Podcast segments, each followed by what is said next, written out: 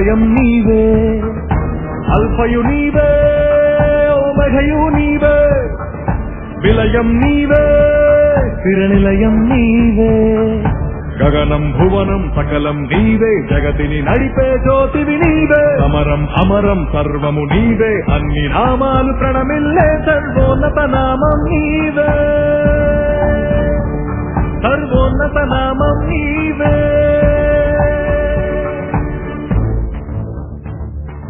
సర్వలోక న్యాయాధిపతి సర్వలోక న్యాయాధిపతి సర్వలోక న్యాయాధిపతి సర్వలోక న్యాయాధిపతి! సర్వలోక న్యాయాధిపతి వాకిట నిలిచియున్నాడు. జనములందరికి ఫలమిచ్చుటకు తీర్పు తీర్చబోతున్నాడు. సర్వలోక న్యాయాధిపతి వాకిట నిలిచియున్నాడు. జనములందరికి ఫలమిస్తుటకు తీర్పు తీర్చబోతున్నాడు. వేల దూతలతో బూర ధనులతో మేఘమండలము పైన యూదా గోత్రపు సింహముతో కదలి వస్తుంది సేన. క్రీస్తు న్యాయపీఠం ఎదుట ప్రత్యక్షం కావాలందరూ. క్రీస్తు న్యాయపీఠం ఎదుట ప్రత్యక్షం కావాలందరూ.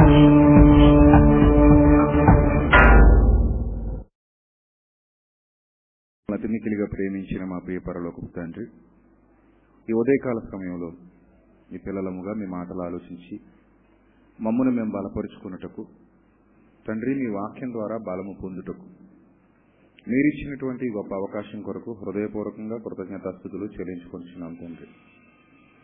దయగలిగిన మా దేవ మీ పిల్లలు ఆసక్తితో ఇక్కడికి కూడి వచ్చారు మీ మాటలు వినడానికి. వారిని మీ వాక్యపు లోతులలోనికి నడిపించండి. మీ సత్యవాక్యమును సరిగా విభజించి మీ పిల్లలకు ఉపదేశించడానికి సమయోచితమైన జ్ఞానాన్ని మరి ముఖ్యంగా మా ఇందు మీరు నివసింపజేసిన మీ ఉపకారాత్మక సహాయాన్ని మెండుగా ప్రసాదించండి. తండ్రి మీ పిల్లలు కేవలం వినివారు మాత్రమైండి తమను తమ్ము ఆశ్రయించుకోకుండా వింటున్నటువంటి మాటల ప్రకారంగా ప్రవర్తించగలిగే ధన్యత ప్రతి ఒక్కరికి అనుగ్రహించమని త్వరలో మా కొరకు రాని ఉన్న ప్రభువును మా రక్షకుడైన యేసుక్రీస్తు వారి శ్రేష్టమైన అతి పవిత్రమైన నామలు ఈ ప్రార్థన మనవులు అడిగి వేడుకుంటున్నాం మా కన్న తండ్రి. ప్రియమైన దేవుని వల్ల దేవుని పని విషయంలో ఆసక్తి కలిగి శ్రద్ధ కలిగి కొనసాగుతున్నటువంటి మీ అందరికీ మన ప్రభువును ప్రియరక్షకుడైన యేసుక్రీస్తు వారి శ్రేష్టమైన నామలో Hmm. నా హృదయపూర్వకమైనటువంటి ధన్యవాదాలు తెలియజేసుకుంటున్నాను. యుగముల వరకు మనందరి ద్వారా దేవుని నామానికి మహిమ కలుగును గాక ఆమె వీళ్ళరా సంఘముగా ప్రతి చోట ఆయా ప్రాంతాల్లో ఆయా వ్యక్తుల కలయిక ద్వారా ఈరోజు ప్రపంచవ్యాప్తంగా జరుగుతున్నటువంటి సువార్త పరిచర్య అనేది దేవుడు కోరుకునిన ఆయన సంకల్పంలోని భాగమై ఉన్నది. ప్రతి ఒక్కరు కూడా ఈ సువార్త పరిచర్యలో పాలిభాగస్తులు కావాలని ప్రతి ఒక్క చోట ఈ సువార్త వ్యాప్తి జరగాలని దేవుడు ఆశించి ఆయా తరాలలో ఆయన కొరకు కొందరిని ప్రత్యేకపరుచుకోవడం అనేది జరుగుతుంది. దీన్నే బైబిల్ పరిభాషలో పిలవడం అన్నాడు. ఈ పిలుపు అనేది వ్యక్తిగతంగా ప్రతి ఒక్కరికి పేరు పేరు చొప్పున వస్తుంది అనుకోవడం పొరపాటు. యూనివర్సల్గా మనందరినీ దేవుడు వాక్యాన్ని బట్టి పిలిచాడు. పిలుపు అనేది మన హృదయంలో సంభవించేటువంటి నిశ్చయత. ఎప్పుడైతే వాక్యాన్ని విని దేవుని యొక్క ఆలోచనల్లోనికి వెళ్ళి నేను కూడా ఆయన మాటల ప్రకారంగా జీవించాలి నేను కూడా ఆయనకు ఉపయోగపడాలి నేను కూడా ఆయన సేవలో బతకాలి అనే భావన ఎప్పుడైతే నీ హృదయంలో మొదలవుతుందో అదే పిలుపు అదే నిశ్చయత. అంతేగాని ప్రత్యేకంగా దేవుడిని దగ్గరకు వచ్చి నీ తలుపు తట్టి నేను పిలిచి నిద్రలో నుండి పైకి లేపి అమ్మా నువ్వు నా పని చేయాలి లేకపోతే ఇక నాకు ఏమీ లేదు అనే భావాలు చాలా మంది సమాజంలో మనకు చూపిస్తూ ఉంటారు. అంటే వ్యక్తిగతంగా తమ్మును తాము హెచ్చించుకోవడానికి ఇలాంటి మాటలు ఒకవేళ ఉపయోగపడతాయేమో కానీ అమాయకుల మధ్య వాస్తవానికి దేవుడు పని కట్టుకుని ప్రత్యేకంగా నీ దగ్గరకు వచ్చి నిద్రలో నుంచి నిన్ను లేపి నీకు చెప్పాల్సినంత అవసరత అయితే లేదు. ఎందుకంటే ఆయన పని జరిగించమన్నది మన రెస్పాన్సిబిలిటీ అది మన బాధ్యత. మన బాధ్యతను మనకు ఎవరు గుర్తు చేసుకో గుర్తు చేయాల్సిన అవసరం లేదు. గాలి పీల్చమని నీకు ఎవరు చెప్పారు? నువ్వే పీల్చుతావు అన్నం నీకు ఎవరు చెప్పారు? నువ్వే తింటావు. డబ్బు సంపాదించమని నీకు ఎవరు చెప్పారు? నువ్వే సంపాదిస్తావు. ఇల్లు కట్టుకోమని నీకు ఎవరు చెప్పారు? నువ్వే కట్టుకుంటావు. వస్త్రాలు కొనుక్కోమని నీకు ఎవరు చెప్పారు? నువ్వే కొనుక్కుంటావు. పిల్లలకు పెళ్ళిళ్ళు చేయమని నీకు ఎవరు చెప్పారు? నువ్వే చేస్తావు. పిల్లల్ని చదివించమని నీకు ఎవరు చెప్పారు? నువ్వే చదివిస్తావు. ఇవన్నీ నీ బాధ్యతలు. నీకెవరో చెప్పాల్సిన అవసరం లేదు నేను ఎవరో పిలవాల్సిన అవసరం కూడా లేదు. అలాగే దేవుని పని అనేది కూడా బాధ్యత ప్రియులారా. కొందరు సువార్థికులుగా కొందరు పరిచర్య చేసేవారిగా కొందరు బోధకులుగా ఒక్కొక్కరిని ఒక్కో విధంగా దేవుడు ఏర్పరచుకుని నియమించుకుని ఆయా తరాలలో ఆయా కాలాలలో అనేకుల్ని వాడుకుంటున్నారు. ఇక్కడ మనం అందరం ఉన్నాం. మనందరికీ అందరికీ అవయవాలు ఒకేలా ఉన్నాయి. రెండు చేతులు రెండు కాళ్ళు ముక్కు నోరు అవయవాలన్నీ ఒకేలా ఉన్నాయి. కానీ అన్ని అవయవాలు అన్ని కార్యక్రమాలకి ఒకే విధంగా ఉపయోగపడతాయా? దేవునికి ఒకే విధంగా ఉపయోగపడవు. ఒక్కొక్కరు ఒక్కో పని. ఒక్కొక్కరు ఒక్కో విధమైన పని. ఒక్కొక్కరు ఒక్కో విధమైన పనిలో నిమగ్నమైపోతున్నాం. ఒక్కొక్కరు ఒక్కో విధమైన పనిని జరిగిస్తున్నాం. ఇది మనందరి బాధ్యత మనందరి రెస్పాన్సిబిలిటీ వాక్యాన్ని ఏనాడైతే వింటామో ఆ వాక్యం ఏనాడైతే మన హృదయంలో ఫలించడం ప్రారంభిస్తుందో అప్పుడు మన హృదయంలో మనం చేసుకునే నిశ్చయతే దేవుని పిలుపు. అది వాక్యానుసారమైనది. అందుకే పిలుపు గారు ఏమో ఆ, పేతురు గారు పత్రిక రాస్తూ పేతురు గారు పత్రిక రాస్తూ ఏమంటున్నాడో ఒకసారి మీరు జాగ్రత్తగా చూడగలిగితే ప్రియమైన దేవుని వాళ్ళరా పేతురు గారు రాసినటువంటి మొదటి పత్రిక.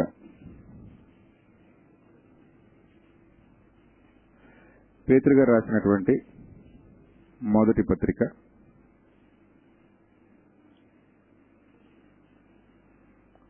మొదటి అధ్యాయము. పేతురు గారు రాసినటువంటి మొదటి పత్రిక మొదటి అధ్యాయము. పద్దెనిమిదో వచ్చిన జాగ్రత్తగా చూద్దాం.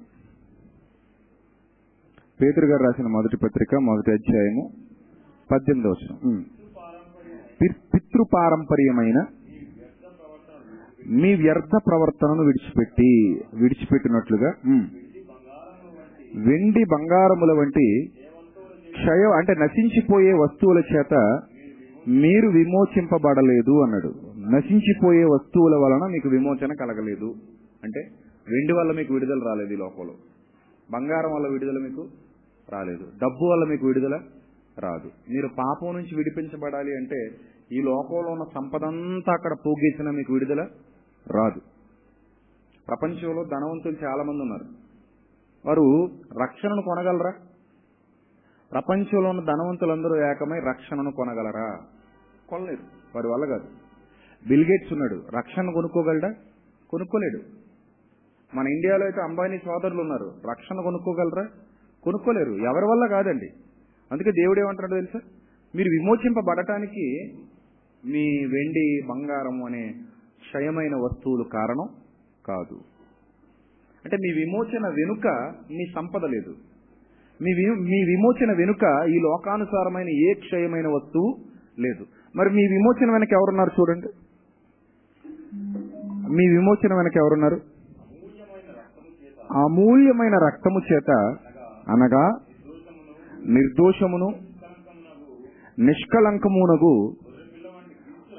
గొర్రె పిల్ల వంటి క్రీస్తు రక్తము చేత విమోచింపబడితిరని మీరెరుగుదురు కదా అన్నాడు.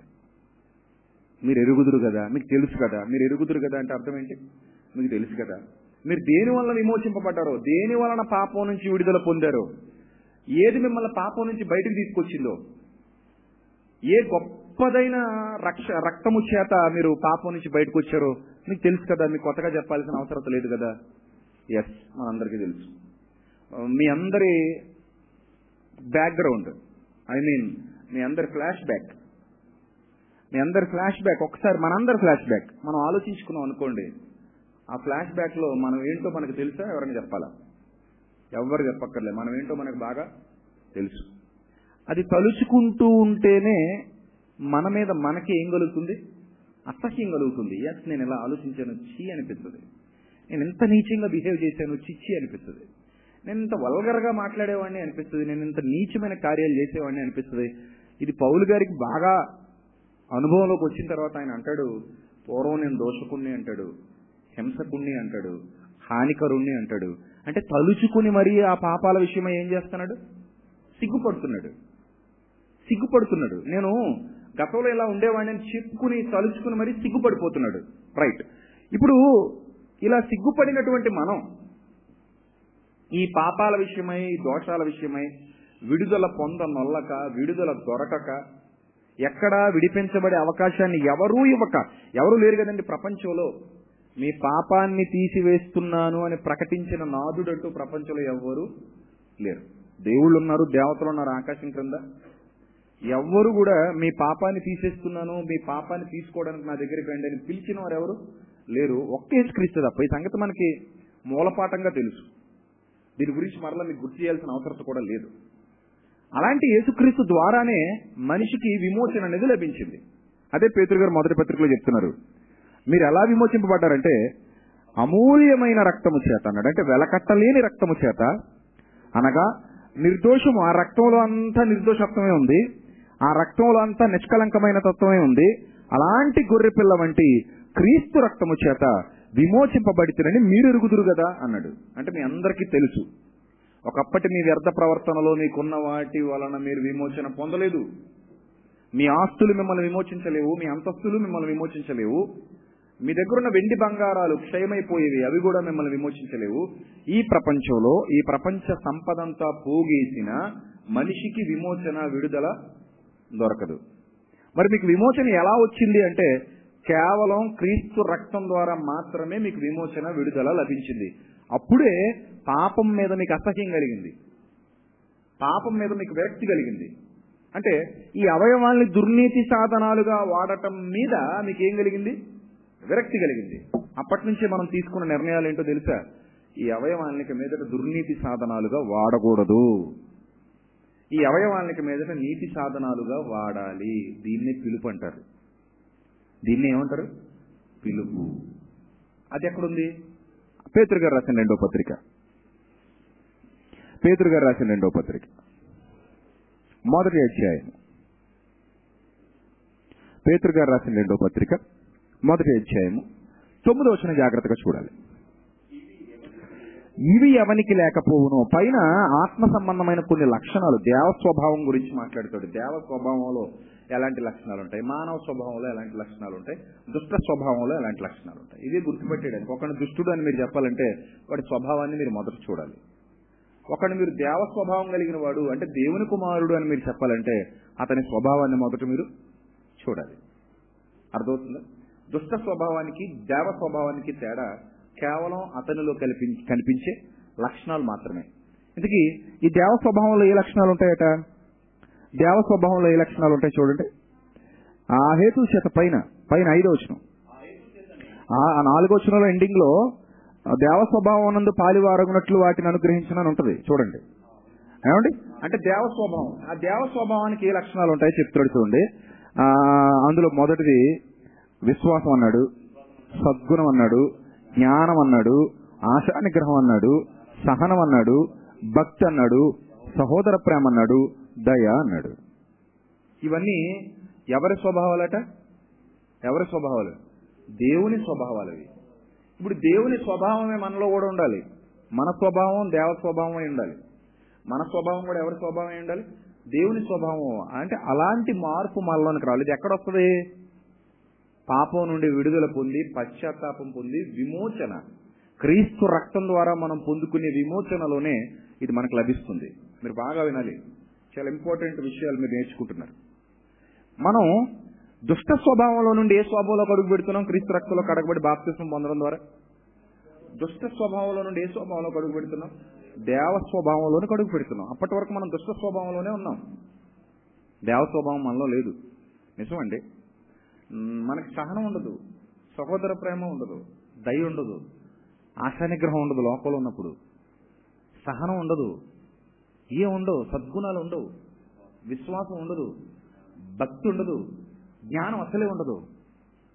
వీటన్నిటి స్థానంలో సహనానికి బదులు క్రోధం ఉంటుంది. జ్ఞానానికి బదులు అజ్ఞానం ఉంటుంది. దయకు బదులు నిర్దయ ఉంటుంది. సహనానికి బదులు అసహనం ఉంటుంది. చూసారా ఇలా ప్రతిదానికి వ్యతిరిక్తమైన భావాలు. అంటే దేవ స్వభావానికి క్వైట్ ఆపోజిట్ వ్యతిరిక్తమైన భావాలలో మనం బ్రతికాం. ఇది కాదనలేని సత్యం. ఎవ్వడూ నీతిమంతుడు లేడు.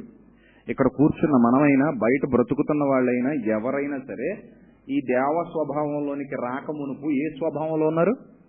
దుష్ట స్వభావంలోనే ఉన్నారు. దానికి ఎవరినో పరీక్ష చేయకండి. ఎప్పుడు కూడా మనిషి వాక్యం వింటున్నప్పుడు వాడిని వీడిని పరీక్షించేద్దాం అనుకుంటాడు. చాలా తప్పండి. వాక్యం వింటున్నప్పుడు నేరుగా ఎవరిని పరీక్షించుకోవాలో తెలుసా? మనల్ని మనమే పరీక్షించుకోవాలి. అది నేనైనా మీరైనా. అది నేనైనా మీరైనా. ఇమ్మీడియట్గా వాక్యాన్ని మనకే అప్లై చేసుకోవాలి తప్ప ఎవరికీ అప్లై చేయకూడదు. ఎందుకంటే అందరూ చిరిగిపోయిన బట్టలు వేసుకున్న వాళ్ళమే అందరూ వరద బాధితులమే. అందరూ పులిహోర పొట్లం కోసం ఎదురు చూస్తున్న వాళ్ళమే ఇప్పుడు ఎవరు కావాలి మనకి? ఎవరు కావాలి? ఏసుక్రీస్తే కావాలి. మనకి ఏం పెట్టాలని ఎవరు పెట్టాలి ఇక్కడ? ఆయనే పెట్టాలి. ఎందుకంటే అందరూ వరద బాధితులమే. ఏం లేదు అందరు పంపలో ఖాళీ అయిపోయాయి. అందరి ఇళ్ళు కొట్టుకుపోయాయి. అందరికీ బట్టలు కొట్టుకుపోయాయి. ఏమంటే ఇప్పుడు ఎమ్మెల్యే అని లేదు ఎంపీ అని లేదు అందరూ ఒకటే సమానం. ఒకసారి వరద వచ్చి మొత్తాన్ని ముంచేసింది అనుకోండి నేను ధనవంతుడిని నాకు ఆడి కారు ఉంది అంటే ఏం చేస్తాడు ఆడి కారు? తినడానికి గింజలు లేవు. మొత్తం వరద వచ్చి ముంచేసింది. మొన్న చెన్నై చూసాం కదా. చెన్నైలో సినిమా నటుడు సిద్ధార్థ్. టెర్రస్ మీదకి ఎక్కి కూర్చున్నాడు మూడు రోజులు. డబ్బులున్నాడే. రెండు ఆడి కార్లు ఉన్నాయి. ఒకటి కాదు మళ్ళీ. ఒక బిఎండబ్ల్యూ అనుకుంటా. మొత్తం కార్లన్నీ ఏమైపోయాయి? మునిగిపోయాయి. అందులోకి సముద్రపు నీరు వచ్చి నివాసం ఏర్పరచుకుంది. కొన్నాళ్ళు టెంపరీగా అప్పుడు నేను బయటకు వెళ్తానంటే ఇంక కుదరదు. ఎందుకంటే సముద్రపు నీరు మనుషుల మధ్య నివసించడానికి అత్తోరింటికి వచ్చినట్టు వచ్చింది. చుట్టం చూపుకి. ఇప్పుడు పొమ్మంటే వెంటనే పోదు. అత్తోరింటికి వచ్చింది కదా అప్పుడే వెళ్ళదు. కాబట్టి అలా సముద్రపు నీరు కారులోకి ఇళ్ళలోకి వచ్చేసిన వాసం ఉన్నప్పుడు ఆ ధనవంతులే పులిహోర పొట్లాల కోసం పైకి చూసే పరిస్థితి. ఎందుకంటే కిచెన్లో సరుకులు ఉండొచ్చు కానీ వండుకోవడానికి వీలు ఉండదు. జేబులో డబ్బులు ఉండొచ్చు. ఆరబెట్టుకుని ఏదైనా కొనుక్కుందామంటే అమ్మేనాథుడు ఉండడు. అంటే అందరూ ఏమైపోయారు ఇప్పుడు? సమానం అయిపోయారు అంటే ఎవడి పొజిషన్ చూసినా బ్యాడ్గానే ఉంది. ఇదే విషయాన్ని ఇదే సిచ్యువేషన్ని ఆత్మీయ జీవితానికి అప్లై చేసుకుంటే మన అందరి సిచ్యువేషన్ ఎలా ఉంది? ప్రపంచ ప్రజలందరి సిచ్యువేషన్ ఎలా ఉంది? బ్యాడ్గానే ఉంది. ఎవడ పొజిషన్ బాగాలేదు అందరి పొజిషన్ బ్యాడ్ గానే ఉంది. ఎవరికి తినడానికి గింజలు లేవు. అందరూ వరద బాధితులే. ఎవరికి పరలోకం వెళ్ళే అర్హత లేదు. ఎవరిలోనూ పరిశుద్ధత లేదు. ప్రతివాడు పాపం చేసిన వాడే ప్రతివాడు పాపానికి లొంగిపోయిన వాడే ప్రతివాడు పాపం చేత పట్టబడిన వాడే ప్రతివాడు పాపం చేత కొట్టబడిన వాడే నల్లగా కొట్టబడిన వాడే ఇలాంటి సమాజం ఇలాంటి వ్యవస్థకి ఇలాంటి అనాథలుగా మారిపోయినటువంటి ఈ వ్యవస్థకి ఆదరించే దిక్కులేని ఈ వ్యవస్థకి ఆదరించే నాదుడు లేని ఈ వ్యవస్థకి దేవునికి దూరం అయిపోయి పాపంతో అంధకారంలో కొట్టుమిట్టాడుతున్న ఈ వ్యవస్థకి యేసుక్రీస్తు అనే ఒక ఆశాజ్యోతి ఆధారం అయ్యింది. ఆ ఆశాజ్యోతి లేకపోతే మానవ జీవితాల్లో వెలుగు లేదు. ఆశాజ్యోతి లేకపోతే మానవునికి అసలు ఏమీ లేదు. అలాంటి గొప్ప స్థితి యేసుక్రీస్తు ద్వారా మనందరికీ లభించింది.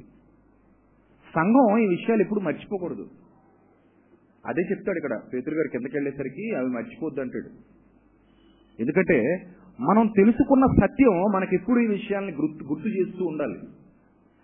ఇది మర్చిపోయాం అనుకోండి మరలా పాత జీవితానికే ఓటేస్తాం.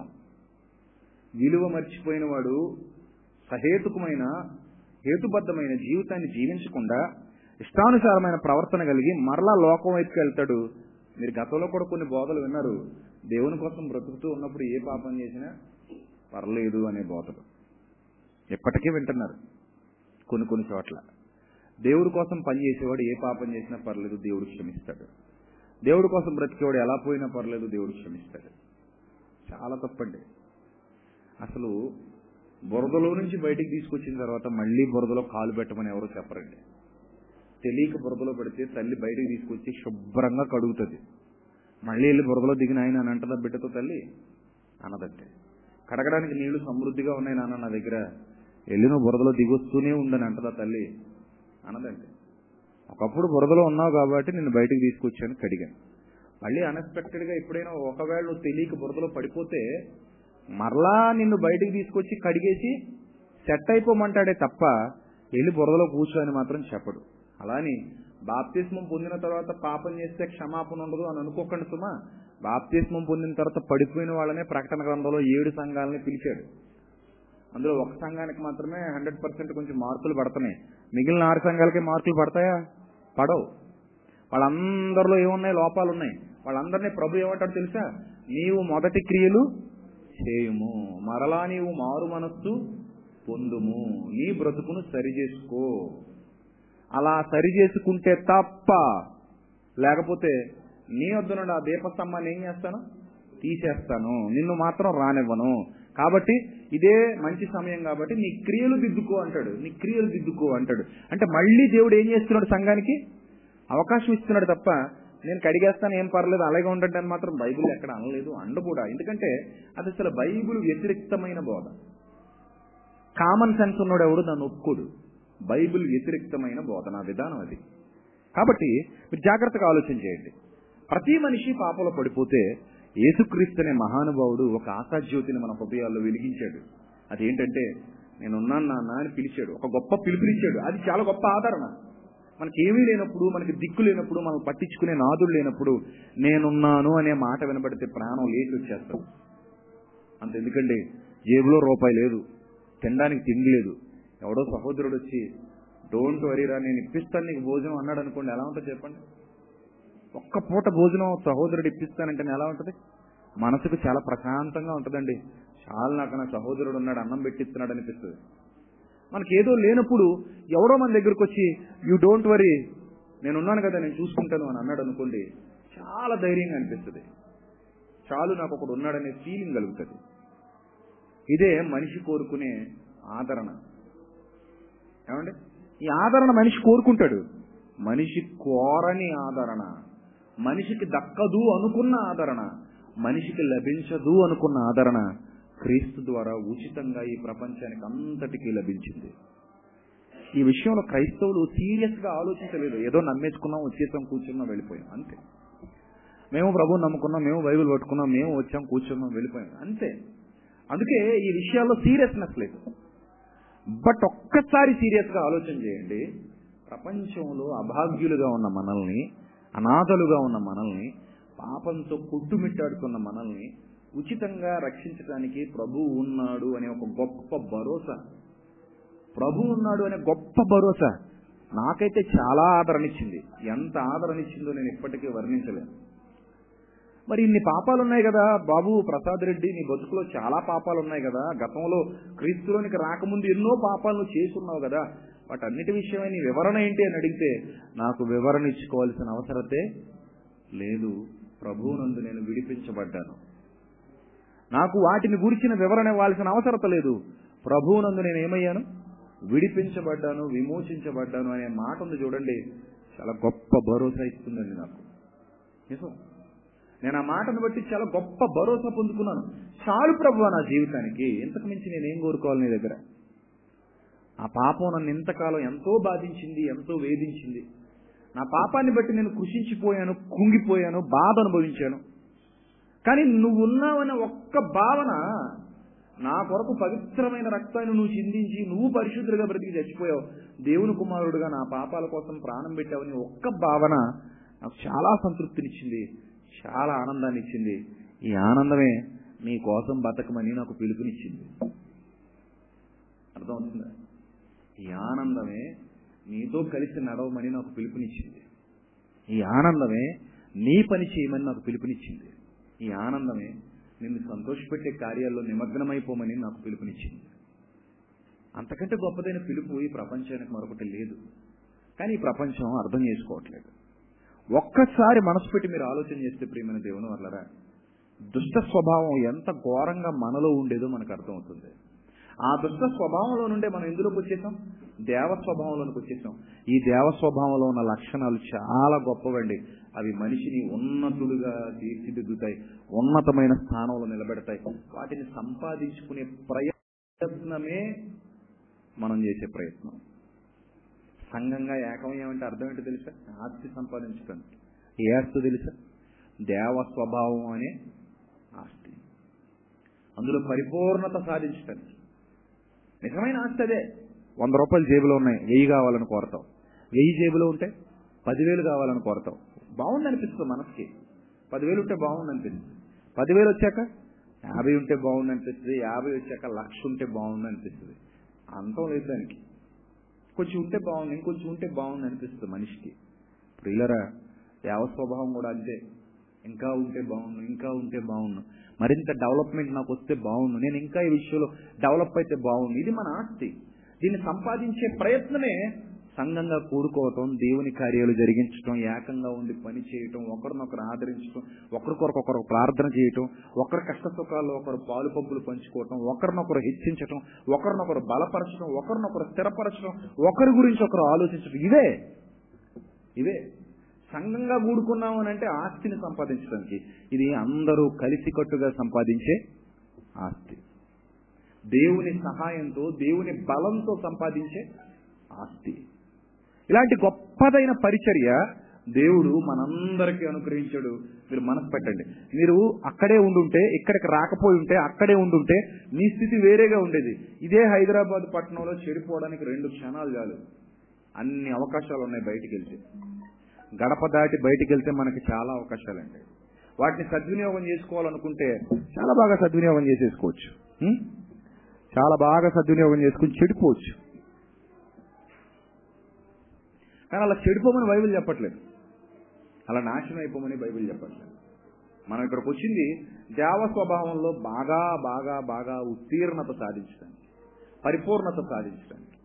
అందుకే ఇప్పుడు ఇప్పుడు పేతురు గారు ఏమంటున్నారు చూడండి.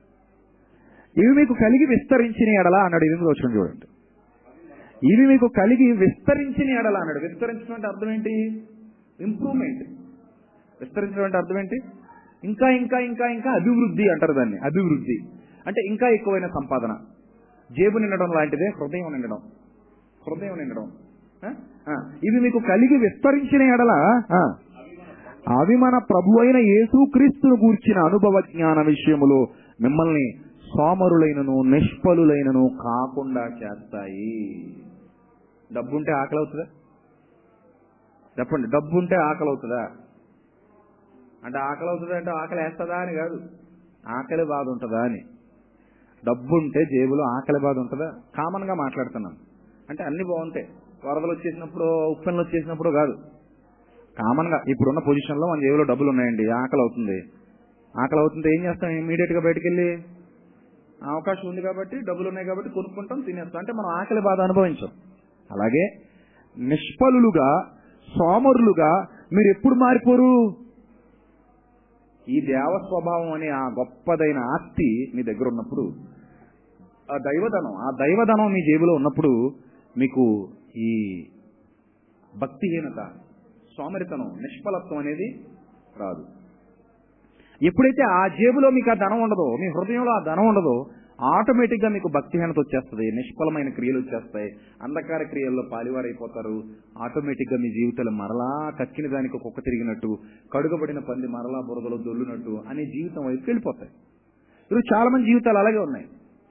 అంటే వాళ్ళకి దేవ స్వభావంలో పాలివారుగుట ఎట్టిదో తెలీదు. దేవ స్వభావంలో ఎలా పాలివారం అవ్వాలో తెలీదు. కేవలం లోకం మీదే బేస్మెంట్. వాళ్ళ బేస్మెంట్ అంతా లోకం మీదే ఉంటుంది.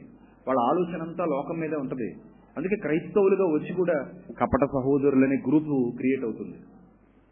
వ్యక్తిగత భ్రష్టత్వం అనే గ్రూపు క్రియేట్ అవుతుంది. నీచమైన స్వభావం అనే గ్రూపు క్రియేట్ అవుతుంది.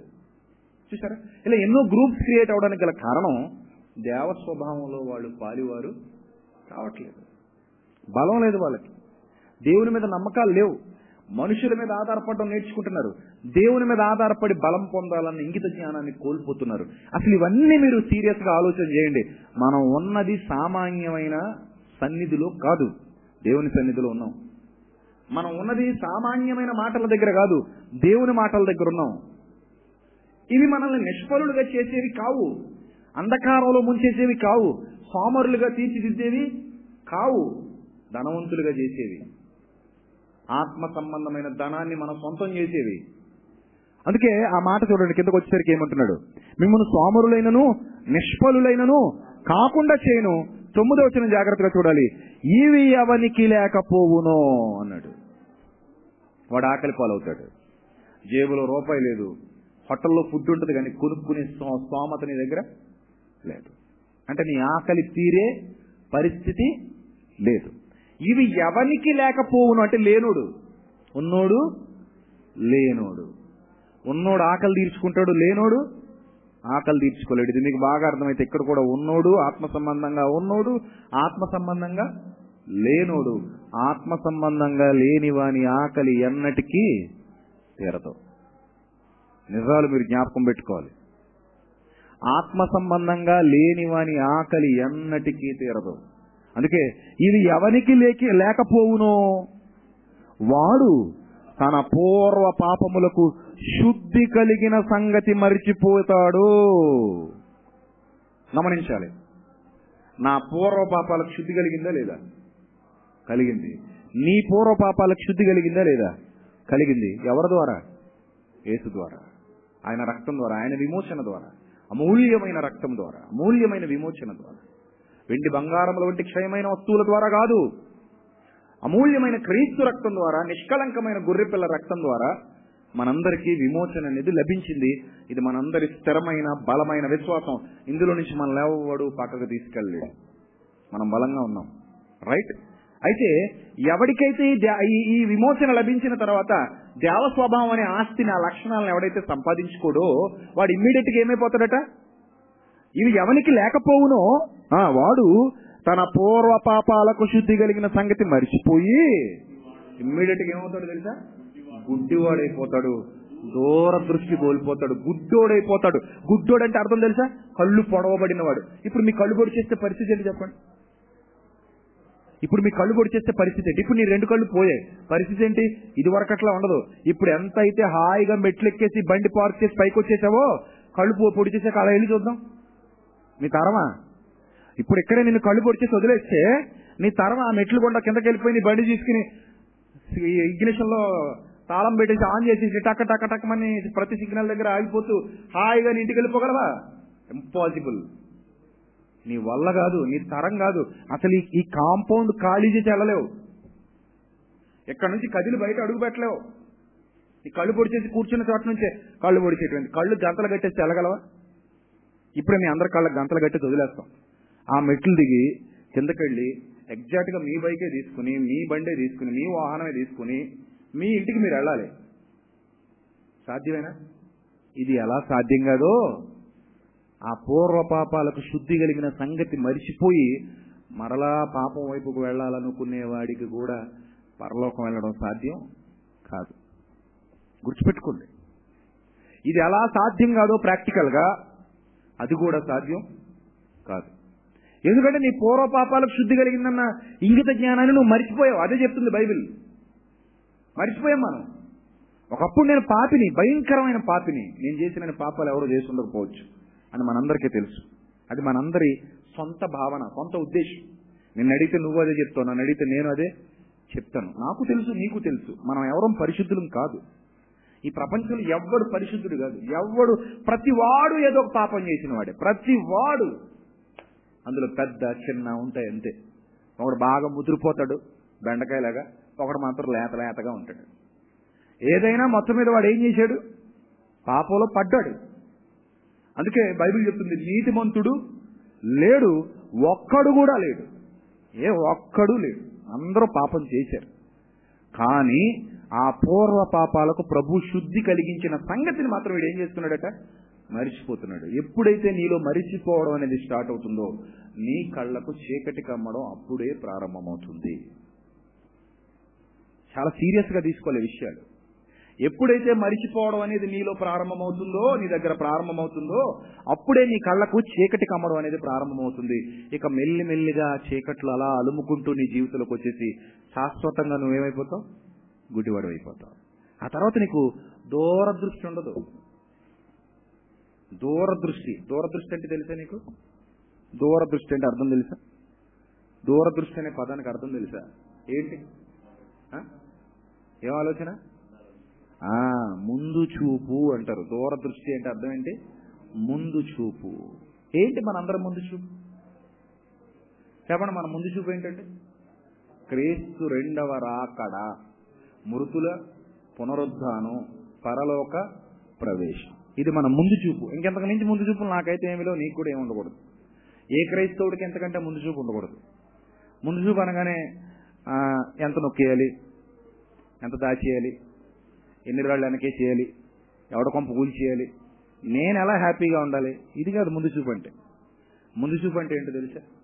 నేను మృతులు ఏ విధము చేతనైనను మృతులలో నుండి పునరుద్ధానము పొందవలనని పౌలు గారు అంటాడు ఏ విధము చేతనైనను మృతులలో నుండి పునరుద్ధానము పొందవలనని అంటాడు పిలిపి పత్రిక. ముందు చూపు. నిరీక్షణ కలిగి బ్రతుకుతున్నాడు. ముందు చూపు. ఈ ముందు చూపు లేకుండా పోద్దట. ఇప్పుడు మీరు పరిశీలన చేయండి. మీకు చాలా మంది దొరికేస్తారు. చాలా మంది తెలుస్తారు. వాళ్ళు ఎలా ఉంటారంటే ముందు చూపు కోల్పోతారు. అంటే పరలోకాన్ని సాధించాలన్న ఆలోచనలు ఉండవు. ఈ భూమి మీద ఎలా పేరు సంపాదించాలి? ఈ భూమి మీద నా వర్గాన్ని ఎలా బలపరుచుకోవాలి? ఈ భూమి మీద ఇంకా డబ్బు ఎలా కూడబెట్టాలి? ఈ భూమి మీద నేను ఇంకా ఏం కట్టాలి? ఏం సాధించాలి? ఏం చేయాలి? ఎలా గొప్ప స్థితికి ఎదిగిపోవాలి? ఎలా ఇంకా ఆస్తులు కూడబెట్టేయాలి? ఎలా ఇంకా శరీరాన్ని సుఖపెట్టేయాలి?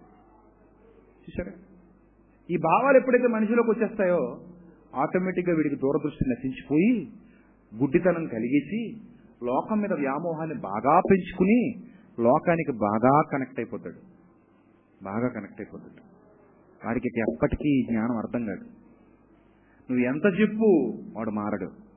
నువ్వు ఎంత వాక్యాన్ని ప్రకటించు ఇక వాడు వినే పరిస్థితిలో ఉండడు. అందుకే కింద మాట చూడండి ఏమంటున్నాడు? అందువలన పదవచనం అందువలన సహోదరులారా మీ పిలుపును ఏర్పాటును నిశ్చయము చేసుకున్నటకు మరి జాగ్రత్త పడుడి అన్నాడండి. అంటే పిలుపు ఎప్పుడు వచ్చిందండి మనకి? పిలుపు ఎప్పుడు వచ్చింది? ఎప్పుడైతే విమోచన పొందుకున్నామో అప్పుడే మనకి ఏమొచ్చేసిందండి? దేవ స్వభావంలోనూ పాలివాడవు కావాలి అనే పిలుపు వచ్చింది. విమోచన పొందుకున్న వెంటనే దేవ స్వభావంలోనూ పాలివాడవు కావాలనే పిలుపు నీకు లభించింది. ఈ పిలుపును నిశ్చయం చేసుకోవడానికి జాగ్రత్త పడాలంటున్నాడు చూడండి. అంటే పిలుపు ఇంకా నిశ్చయం అవ్వలేదన్నమాట. భూమి మీద మనకు పిలుపు అందుతూ ఉంటుంది. పెళ్ళికి రావయ్యా అని. శుభలేఖ వచ్చింది నిశ్చయం అయినట్టే కాదట. నిశ్చయం అయిపోయింది. కార్డు చేతిలో పడిందంటే నీకు నిశ్చయం అయిపోయింది. అప్పుడు ఎక్కడికి వెళ్ళిపోవచ్చు నువ్వు నేరుగా? పెళ్ళికి వెళ్ళిపోవచ్చు. కానీ ఇక్కడ విషయం ఏంటో తెలుసా? నీకు పిలుపు వచ్చింది. కానీ నీ పిలుపు ఇంకా నిశ్చయం కాలేదు. ఈ ప్రపంచానికి పిలుపు వచ్చింది. ఆ పిలుపు విని మనం సంఘంలోనికి వచ్చాం. సంఘంలోనికి వచ్చామంటే పిలుపును నిశ్చయం చేసుకోవడానికి ఏం చేయాలి? జాగ్రత్త పడాలి. ఇది తెలుసండి క్రైస్తవానికి తెలియక దేవుడు నన్ను పిలిచాడండి అర్ధరాత్రి పిలిచాడట పడుకుంటే లే- మరి పిలిచాడట ఇంకా నేను తన్ని మరీ పిలవలేదు. ఎన్ని అబద్ధాలు చెప్తారు? నేను వెళ్ళిపోతున్నానండి దారిలో తెల్ల బట్టలు వేసుకుని బైక్ అడ్డం పడిపోయి ఆశించాడు అన్నాడు బండి ఆపాడు సడన్గా బ్రేక్ కొట్టాడు ఎవరు అంటే నేను ఆయన యేసుక్రీస్తుని నువ్వా ప్రభు ఇదేంటి హైవే రోడ్డు మీద ఏం చేస్తున్నావు? అర్ధరాత్రి పూట నీకోసమే నాయన రెండు గంటల నుంచి ఇక్కడే వెయిటింగ్. మరి ఏం చేయమంటావు? నా సేవ చేయాలి నాయన నువ్వు. అమ్మా ఏం నా అబద్ధాలంటే? ఆ రకంగా పిలుపు పొందుకొని మీ మధ్యకు వచ్చి తిని అంటే మనం ఏమనుకుంటామంటే ఓ మనకి ఏ ప్రభు ఇప్పుడు కనబడ్డాడు. మన బతుకే ఉంది మనకు ఆయన ఇప్పుడు కనబడ్డాడు. మనకు హైవే మీద ఎవరు ఆపారు మనం మహా అయితే ట్రాఫిక్ కానిస్టేబుల్ ఆపుతాడు. యేసు ప్రభు ఎప్పుడు ఆపాడు మనల్ని? కాబట్టి ట్రాఫిక్ కానిస్టేబుల్ ఆపిన నాకంటే ఏసు బాబు ఆపిన ఈయన చాలా గొప్పడు కాబట్టి ఈయనే చేయాలి వర్క్ చేస్తే. ఇంకా మన వల్ల ఏం కాదు. మనకు అసలు పిలిపే లేదు. చాలా మంది మూర్ఖులు నీకు పిలుపుందా? అంటాడు. ఏంటి పిలుపుందా? నీకు పిలుపుందా? నీకు పిలుపుందా? అంటాడు. పిలిపేటండి పెళ్ళి చేయడానికి పిలుపుందా? ఆనందం తినడానికి పిలుపుందా? పిల్లల్ని చదివించడానికి పిలుపుందా ఇల్లు కట్టడానికి ఉందా పిలుపు? బండి కొనుక్కోవడానికి ఉందా పిలుపు? బట్టలు కొనుక్కోవడానికి ఉందా పిలుపు? వాటికి ఏముండదండి పిలుపు? మరి ఏంటి పిలుపు? దేవుని పని బాధ్యతగా చేయడానికి పిలుపా? ఎప్పుడైతే విమోచన సంపాదించుకున్నామో అప్పుడే మనకేమొచ్చింది? పిలుపు వచ్చిందండి ఈ పిలుపు నిశ్చయత. ఆ పిలుపును నిశ్చయం చేసుకోవడం అనేది మన చేతుల్లోనే ఉంది ప్రియులగా నిజం? ఇప్పుడు మీ అందరూ పిలువబడినవారు. పిలువబడినవారు. మరి పిలువబడిన మీరు మీ పిలుపును నిశ్చయం చేసుకునేవారుగా ఉండాలి. నిశ్చయం చేసుకోవాలి. మళ్ళీ పడితే దేవుడు మళ్ళీ నిన్నేం పిలవడు ఇంకా? మళ్ళీ పడ్డావనుకో ఒకటే ఇంక పిలుపు ఒకసారే పిలుపు. పడ్డావు మళ్ళీ ప్రభు దగ్గరికి వచ్చి సెట్ అవడమే ఉంది ఇంకేం లేదు. ఉదాహరణకు నేనే పాపంలో పడిపోయాను అనుకోండి. వాక్యం ప్రకటిస్తున్న నేనే ఏదో పాపంలో పడిపోయాను అనుకోండి. అప్పుడు ఇమ్మీడియట్గా ఆ పాపంలో పడ్డానన్న సంగతి నాకు తెలిసిన వెంటనే నేనేం చేయాలి? నిలబడిపోవాలి. నిలబడిపోయి పశ్చాత్తాపపడి ప్రభు పాదాల దగ్గర క్షమాపణ కోరుకుని నేను ఎవరికైనా అన్యాయం చేస్తే వాళ్ళ పాదాలు పట్టుకుని క్షమాపణ కోరుకుని నేను మరలా నా జీవితాన్ని ఏం చేసుకోవాలి? రిపేర్ చేసుకోవాలి. రిపేర్. వస్తువు పాడైపోతే ఏం చేసుకుంటాం? రిపేర్ చేస్తాం. నీ ఆధ్యాత్మిక జీవితం కూడా అంతే. పాడైపోతే ప్రభు దగ్గరికి వచ్చి రిపేర్ చేసేసుకో. పాడైపోయినట్టే ఉండిపోకు ఉదాహరణకు నీ బండి పాడైపోయింది అనుకో అలాగే దొక్కుతున్నావు అనుకో. అలాగే ఉంటుందా? ఇంకొకటి పాడవుద్దా? ఇంకొకటి పాడవుద్ది. ఇంకా అలాగే బండి నడుపుతున్నావు. చైన్స్ పాకెట్లు పోనీ. కొత్త యాంతల తిరుగుతున్నావు. తిరుగుతున్నావు. కొన్నాళ్ళకి ఏమవుతుంది? ఇంజిన్ ఇంజిన్ మీద ఎఫెక్ట్ ఉంటుంది. మెల్లిగా ఇంజిన్ స్టక్ అవుతుంది. తర్వాత ఇంజిన్ ఆయిల్ కింద కారిపోతుంది బోల్ట్లు పోనీ. పోతే పోనీ అనుకున్న అలా వదిలేసావు. చొక్కా చొక్కా చొక్కా ఇంజిన్ ఆయిల్ కారిపోయింది లోపల ఇంజిన్ ఆయిల్ లేదు మొత్తం ఖాళీ అయింది. అయినా బండి వన్ ఫిఫ్టీ సీసీలు వెళ్ళిపోదాం అనుకుంటే ఏదో రోడ్డు మీద పక్కన పెట్టారా అంటది. ఇక పనికిరాదు అది. అంటే చిన్న రిపేర్ వచ్చినప్పుడు ఇమీడియట్గా చేంజ్ చేసుకున్నాం అనుకో తర్వాత ఇంకొకటి పోవడానికి అవకాశం ఉండదు. నీ దేహం అయినా అంతే. చిన్న ప్రాబ్లం వచ్చింది మందులు వాడకుండా అలా వదిలేసావు అది ఇంకో రోగంలో పెడద్ది. దాన్ని అలా వదిలేసావు ఇంకో రోగం వస్తుంది. దాన్ని అలా వదిలేసావు చచ్చి ఊరుకుంటావు. అదే వచ్చిన రోగానికి ఇమీడియట్గా మందు పడిపోయింది అనుకో ఇక ఆ ప్రాబ్లం ఏమి ఉండదు. దేహం మరలా ఆరోగ్యవంతంగానే ఉంటుంది. ఆధ్యాత్మిక జీవితం కూడా అంతే. పాపం వైపుకు మనం వెళ్ళకూడదు. ఒకవేళ పడితే ఇమ్మీడియట్గా నిలబడిపోవాలి మరలా అటువైపు చూడకూడదు. చాలా సీరియస్గా తీసుకోవాలి ఈ విషయాన్ని. లేదు నేను వింటాను తప్ప ఇవేం పెద్ద పట్టించుకోను. అతను అలా లేడా ఇతను ఇలా లేడా ఆడు ఇలా లేడా ఈడు అలా లేడా. ఎవడ గొడవ మనకి ఎందుకయ్యా? ఎవడ గొడవ నీకు ఎందుకు నాకు అర్థం కాదు? నువ్వు చచ్చాక ఎవడకుండా ఎంట పెట్టుకుని చేస్తావా? ఎవడిని ఎంట పెట్టుకుని చేస్తావు చెప్పు నాకు. చెప్పు. ఎవరినైనా వెంట పెట్టుకుని చచ్చిపోతావా? లేకపోతే ఎవరినైనా వెంట పెట్టుకుని వెళ్ళిపోదాం అనుకుంటున్నావా పరలోకానికి? ఎవరినైనా వెంట పెట్టుకుని రక్షణ పొందుకుందాం అనుకుంటున్నావా? ఎవడయ్యా నీతో ఉండేది? ఆ? ఎవడు నీతో ఉండేది? ఎవడు నీతో ఉండడు? ప్రతివాడు తన సొంత రక్షణను కొనసాగించాలని బైబిల్ చెప్తుంది. నీ సొంత రక్షణ. నీ ఓన్ రక్షణ. నీ ఓన్ రక్షణ. నీ సొంత రక్షణ నువ్వే కొనసాగించాలి. నీకు ఇందులో తోడు నీడ? ఎవడు లేడు. నీ రక్షణ నీదే. సంఘములో నీ రక్షణను కొనసాగిస్తూ ముందుకు సాగిపోవాలి. ఎవరినో చూడాల్సిన అవసరం మనకెందుకండి? మనల్ని మనం చూసుకుంటే మన ఆధ్యాత్మిక జీవితాలు చాలా బాగుంటాయి. మనల్ని మనం చూసుకుంటే మన ఆత్మీయ జీవితాలు చాలా బలంగా ఉంటాయి. వ్యక్తుల మీద కాదు ఆధారపడాల్సింది. దేవుని మీద ఆధారపడండి. మీకంటే బలవంతుడు ప్రపంచంలో ఉండడు. తమ్ముడికి అదే చెప్పాను పొద్దున. అన్నా మేము ఎవరితో కలిసి వర్క్ చేయాలో మాకు అర్థం కావట్లేదు అన్నాడు. నేను అన్నాను దేవుడితో కలిసి వర్క్ చేయండి ఎస్ మేము చాలా తక్కువ మంది ఉన్నాం అన్నాడు. మోషే ఒక్కడే పిలువబడినప్పుడు ఆరు లక్షల మంది సైన్యానికి నాయకుడయ్యాడు. ఎవ్వరు లేరు ఒంటరిగా పారిపోయాడు. కుటుంబం లేదు భార్య లేదు పిల్లలు లేరు ఎవ్వరు లేరు. ఒంటరి వాడు మోసే కానీ ఆరు లక్షల కాల్బలాన్ని నడిపించిన మహాయోధుడిగా చరిత్రలో మిగిలిపోయాడు. నగరేతులో నుంచి కాలు బయట పెట్టింది ఒకే ఒక్కడు. ఈరోజు ప్రపంచాన్ని అంతటినీ ఏలుతుంది కూడా ఆ ఒకే ఒక్కడు. ఆయన నగరేతుల నుంచి కాలు బయట పెట్టే రోజు కుటుంబం సపోర్ట్ లేదు. ఆయనతో ఎవరు లేరు. కానీ ఆయనతో ఉన్నది ఎవరు తెలుసా? దేవుడు.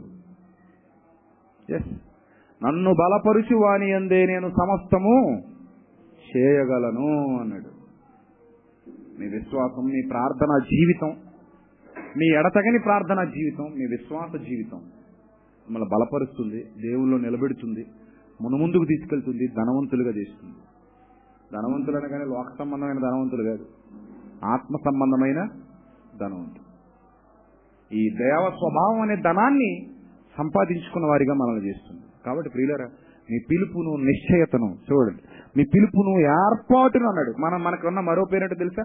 పిలువబడిన వారితో పాటు మరో పేరు ఉంది మనకి. ఏర్పరత బడినవారు చూసారు? పిలువబడిన వారము మనమే. ఏర్పరచబడిన వారము కూడా మనమే. మరి ఏర్పరచబడిన ఏర్పాటును కూడా ఏం చేసుకోవాలట? చూడండి ఏం చేసుకోవాలనుందో. నిశ్చయం చేసుకోవాలి. అంటే ఏర్పరచబడ్డావన్నంత మాత్రాన అయిపోయింది అనుకోకు పిలువబడ్డావన్నంత మాత్రాన ఇట్స్ ఓవర్ అనుకోకు. ఇంకా ఉంది. నిశ్చయత అనేది ఉంది. అది నిశ్చయం చేసుకోవాలి. నిశ్చయం చేసుకోకపోతే అక్కడి నుంచే వెళ్ళిపోతాం. అందుకే ఏర్పరచబడిన వారిని సైతము ఏం చేయుటకు? మోసపుచ్చుటకు అన్నాడు. అంటే ఏర్పరచబడిన వాడు కూడా ఏమైపోయే అవకాశం ఉందని చెప్తుంది బైబిల్? మోసపోయే అవకాశం ఉంది అని చెప్తుంది బైబిల్. కాబట్టి ప్రియులరా నాకు వాక్యం అంతా తెలుసు అనుకోవడం పెద్ద విషయం కాదండి. ఈరోజు చాలా మంది భ్రష్టుల్ని నేను చూస్తున్నప్పుడు వాళ్ళు ఏమంటారంటే మాకు తెలియదు ఉంది బ్రదర్? నిజమే కదా? వాడికి తెలియదు ఏమీ లేదు అన్నీ తెలుసు వాడికి మరి అన్నీ తెలిసి ఏమైపోయాడు?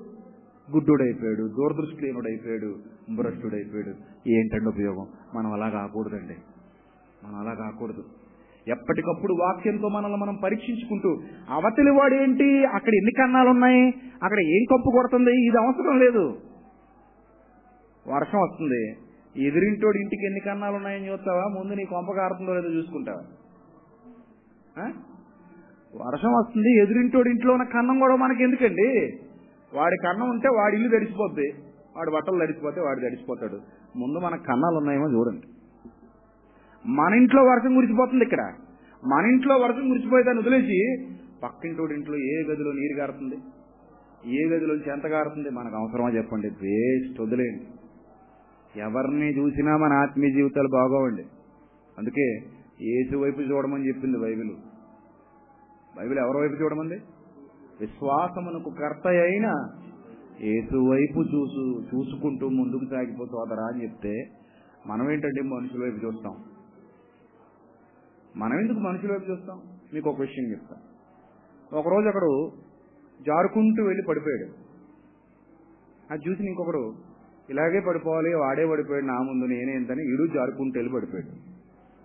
ఒక సంవత్సరం గడిచేసరికి ముందు జారుకుంటూ వెళ్ళిపోయిన పడిపోయినాడు టక్మని నిలబడిపోయి దులిపేసుకుని కడిగేసుకుని శుభ్రం అయిపోయి మామూలు నడుచుకుంటూ వెళ్ళిపోయాడు. కానీ వెనకాల పడిపోయినాడు వాడు జాగ్రత్త పడి తుడుచుకుని కడుక్కుని వెళ్ళాడన్న సంగతి మరిచిపోయి అలా పడిపోయే ఉండిపోయాడు. ఎవరు నష్టపోయారు? ఎవరు నష్టపోయారు?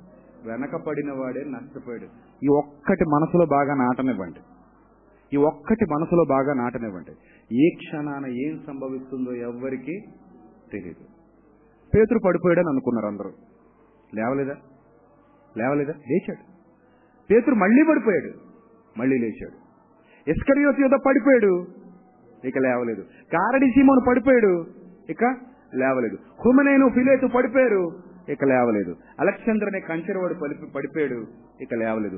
దియోత్రఫ్ అనేవాడు పడిపోయాడు ఇక లేవలేదు. వాళ్ళ జీవితాలను మనం ఎందుకంటే ఆదర్శంగా పెట్టుకోవాలి? పోయినోళ్ళు పోనివ్వండి. ఎవడి వైపు చూడకండి. ఇక్కడ నో గ్రూప్స్.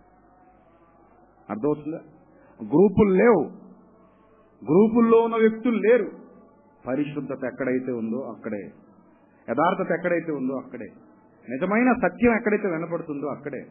ఎవరు సత్యాన్ని అనుసరిస్తున్నారో వారితోనే మన జీవితాలు ముందుకెళ్ళిపోతూ క్రీస్తు వైపు చూస్తూ క్రీస్తు వైపు చూస్తూ మనం ముందుకెళ్ళిపోవాలి.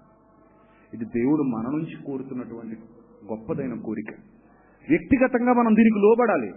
ఈ పిలుపును ఈ ఏర్పాటును నిశ్చయం చేసుకోవడానికి ఎవరికి వారుగా జాగ్రత్త పడాలి? నాకు నేనే నీకు నువ్వే. నాకు నేనే నీకు నువ్వే. నా పిలుపును నా ఏర్పాటును నేను నిశ్చయం చేసుకోవాలి. నీ పిలుపును నీ ఏర్పాటును నువ్వు నిశ్చయం చేసుకోవాలి. పిలుపు రావడం గొప్ప కాదు. దాన్ని సాధించడం గొప్ప. పరీక్షలకు రాయడానికి అందరికీ హాల్ టికెట్లు వచ్చేస్తాయి. హాల్ టికెట్ రావడం గొప్ప కాదు. హాల్ టికెట్ పట్టుకుని సర్టిఫికెట్ వచ్చినట్టు వీలైపోకు. నీకు వచ్చింది ఏంటది? Hall ticket. సర్టిఫికెట్ కాదు. సర్టిఫికెట్ ఎప్పుడు వస్తుంది? హాల్ టికెట్ పట్టుకుని హాల్లోకి వెళ్ళి కూర్చొని కరెక్ట్గా ఎగ్జామ్ రాసి అది నిశ్చయత అది నిశ్చయత. హాల్ టికెట్ అనేది పిలుపు ఏర్పాటు. హాల్ టికెట్ అనేది ఏర్పాటేనా? ఎవరు పడతాను రాని చెప్తారు లోపలికి. హాల్ టికెట్ ఉన్నోడిని. హాల్ టికెట్ అనేది పిలుపేనా? ఎవరు ఎవరు పడతాను రాణి చేస్తారు లోనికి. పిలుపు ఉన్నోడిని. ఇప్పుడు హాల్ టికెట్ ఉన్నంత మాత్రాన మనం అది పట్టుకుని ఆఫీస్కి వెళ్ళిపోయి తీసుకో జాబ్ ఇచ్చి ఇస్తాడా? ఏ ఏమిస్తే హాల్ టికెట్కి జాబ్ ఇస్తాడా? ఇస్తాడా? ఇవ్వడు అది నీ పిచ్చి నీ వెర్రి కాకపోతే హాల్ టికెట్కి జాబే వస్తుంది. సర్టిఫికెట్ కొట్టరా.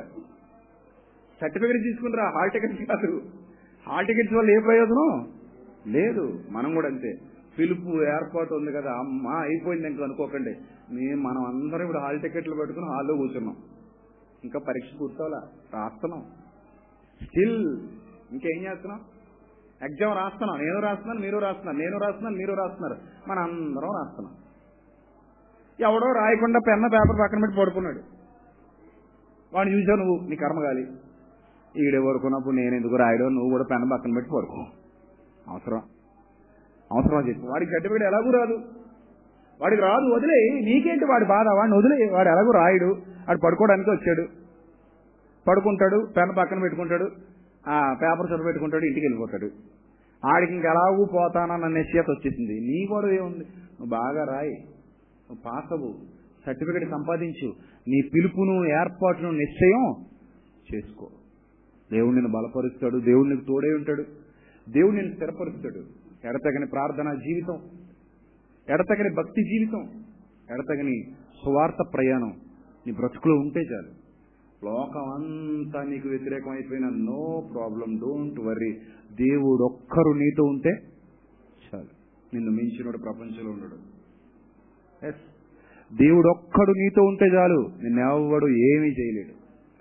నిందలు రాని అవమానాలు రాని అపనిందలు రాని కష్టాలు రాని కన్నీళ్ళు రాని శోధనలు రాని ఇరుకులు రాని ఇబ్బందులు రాని నువ్వే ఒక విప్లవ జ్యోతిగా వెలుగొందుతూ ముందుకు సాగిపో. నిన్ను ఆపేవాడెవ్వడు ఈ భూమి మీద ఉండడు. చివరి వరకు అదే ప్రయాణాన్ని నువ్వు కొనసాగిస్తే. దేవ స్వభావంలో ఒక్కసారి నువ్వు పారివాడవైతే నిన్ను ఆపేవాడు ప్రపంచంలో ఎవ్వడు లేడు. నిన్నెవ్వడు ఆపలేడు. నీ ముందు అడ్డొచ్చిన వాళ్ళందరూ తునాతునకలైపోతారు వాళ్ళు గాలికి చెదరగొట్టబడి పుట్టు మాదిరిగా ఎగిరిపోతారు. ఆ సంగతి వాళ్ళకి తెలియదు ఎగిరిపోయాక అర్థం అవుతుంది. నువ్వే ఒక విప్లవ జ్యోతిగా నువ్వే ఒక క్రీస్తు సైనికుడిగా నువ్వే ఒక క్రీస్తు రాయబారిగా క్రీస్తు కొరకు ముందుకు సాగిపోయే ఒక మహా అద్భుతమైన దేవుని కుమారుడిగా వెళ్ళిపోవడమే. దాన్ని నిశ్చయం చేసుకోండి. ఆ ఏర్పాటు నిశ్చయం చేసుకోండి. దేవుడు మిమ్మల్ని మరింత బలపరిచి ముందుకు నడిపిస్తాడు అటు ధన్యతలో మీరు మీ కుటుంబాలు కూడి ఉన్న పిల్లలు సంఘం అందరూ ఉండాలని మనస్ఫూర్తిగా మీ సోదరుడిగా మీతో పాటు ప్రయాణంలో ఉన్నవాడిగా కోరుకుంటూ నా మాటలు ముగిస్తున్నాను. తలలు వంచండి ప్రార్థన చేసుకో కృష్ణను మమ్మల్ని అతిమికిలిగా ప్రేమించిన మా కన్న తండ్రి విలువైన మీ జ్ఞాన సంపద గొప్పదైన మీ జ్ఞాన సంపద మాకు అనుగ్రహిస్తున్నందుకు హృదయపూర్వకంగా కృతజ్ఞతాస్థుతులు చెల్లించుకొచ్చినాం తండ్రి. దయగలిగిన మా దేవ ఏమిచ్చి మీరు తీర్చుకోగలం తండ్రి? మాకు నేర్పిస్తున్నారు మమ్మల్ని బలపరుస్తున్నారు స్థిరపరుస్తున్నారు. మీ మాటలు తండ్రి మీ పిల్లలు వెలిగిస్తున్నాయి తండ్రి. తమ జీవితాన్ని తాము సరిచేసుకుంటూ తండ్రి వ్యక్తుల వైపు చూడక ఎవరిని చూడక మీ కుమారుడైన క్రీస్తు వైపు చూస్తూ వాక్యం వైపు చూస్తూ ఈ గొప్పవైన గుణలక్షణాలను కలిగి ధనవంతులుగా ఆత్మ సంబంధంగా మారి దేవ స్వభావంలో పాలివారగా ఉండుటకు పాలివారగుటకు ప్రతి ఒక్కరిని ప్రభు బలపరచమని. ఎత్తబడిన వాక్యం వింటున్న ప్రతి వారిని మీరు జ్ఞాపకం చేసుకుని వారి కుటుంబాన్ని మీరు జ్ఞాపకం చేసుకోమని. వారికి సంబంధించిన ప్రతి విషయంలో మీ ఆదరణ మీ ప్రేమ మీ తోడు అనుగ్రహించమని తండ్రి చెడిపోయిన ఈ లోకంలో చెడిపోయి పడిపోయేవారిగా కాకుండా నిలబడి ముందుకు నడకను కొనసాగించే పిల్లలుగా ఎల్లప్పుడూ ఉండినట్లు సహాయం చేయమని. ఈ వాక్యమైన ప్రతి బిడ్డను పేరు పేరు చొప్పున జ్ఞాపకం చేసుకుని ముందుకు నడిపించమని. రాత్రికి జరగబోయే సభను మీరు ఘనంగా జరిగించమని. త్వరలో మా కొరకు రాని ఉన్న ప్రభువును మా ప్రియ రక్షకుడైన క్రీస్తేసు వారి శ్రేష్టమైన నామంలో ఈ ప్రార్థన మనవులు అడిగి వేడుకొనిచున్నాం. మా కన్న తండ్రి. ఆమె అందరికీ వందనాలు. థ్యాంక్ యూ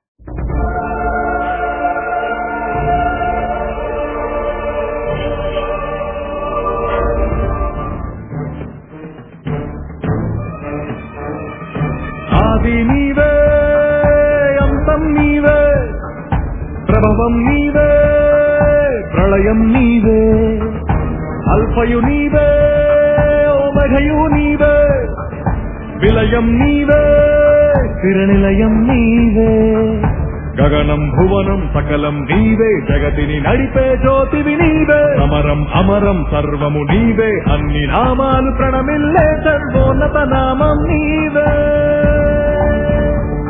సర్వోన్నత నామం నీవే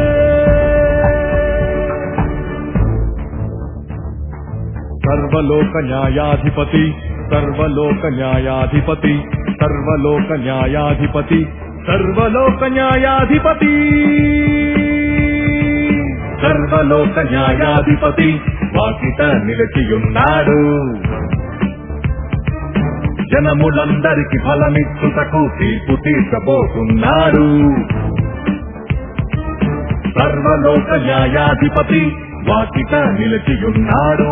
జనములందరికి ఫలమిచ్చుటకు తీర్పు తీర్చబోతున్నాడు. వేల దూతలతో బూర ధనులతో మేఘమండలము పైన. గోత్రము గోత్రపు కదవ సింహముతో కదని వస్తుంది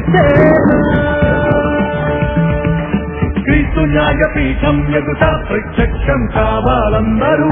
క్రీస్తు న్యాయపీఠం ఎదుట. ప్రత్యక్షం కావాలందరూ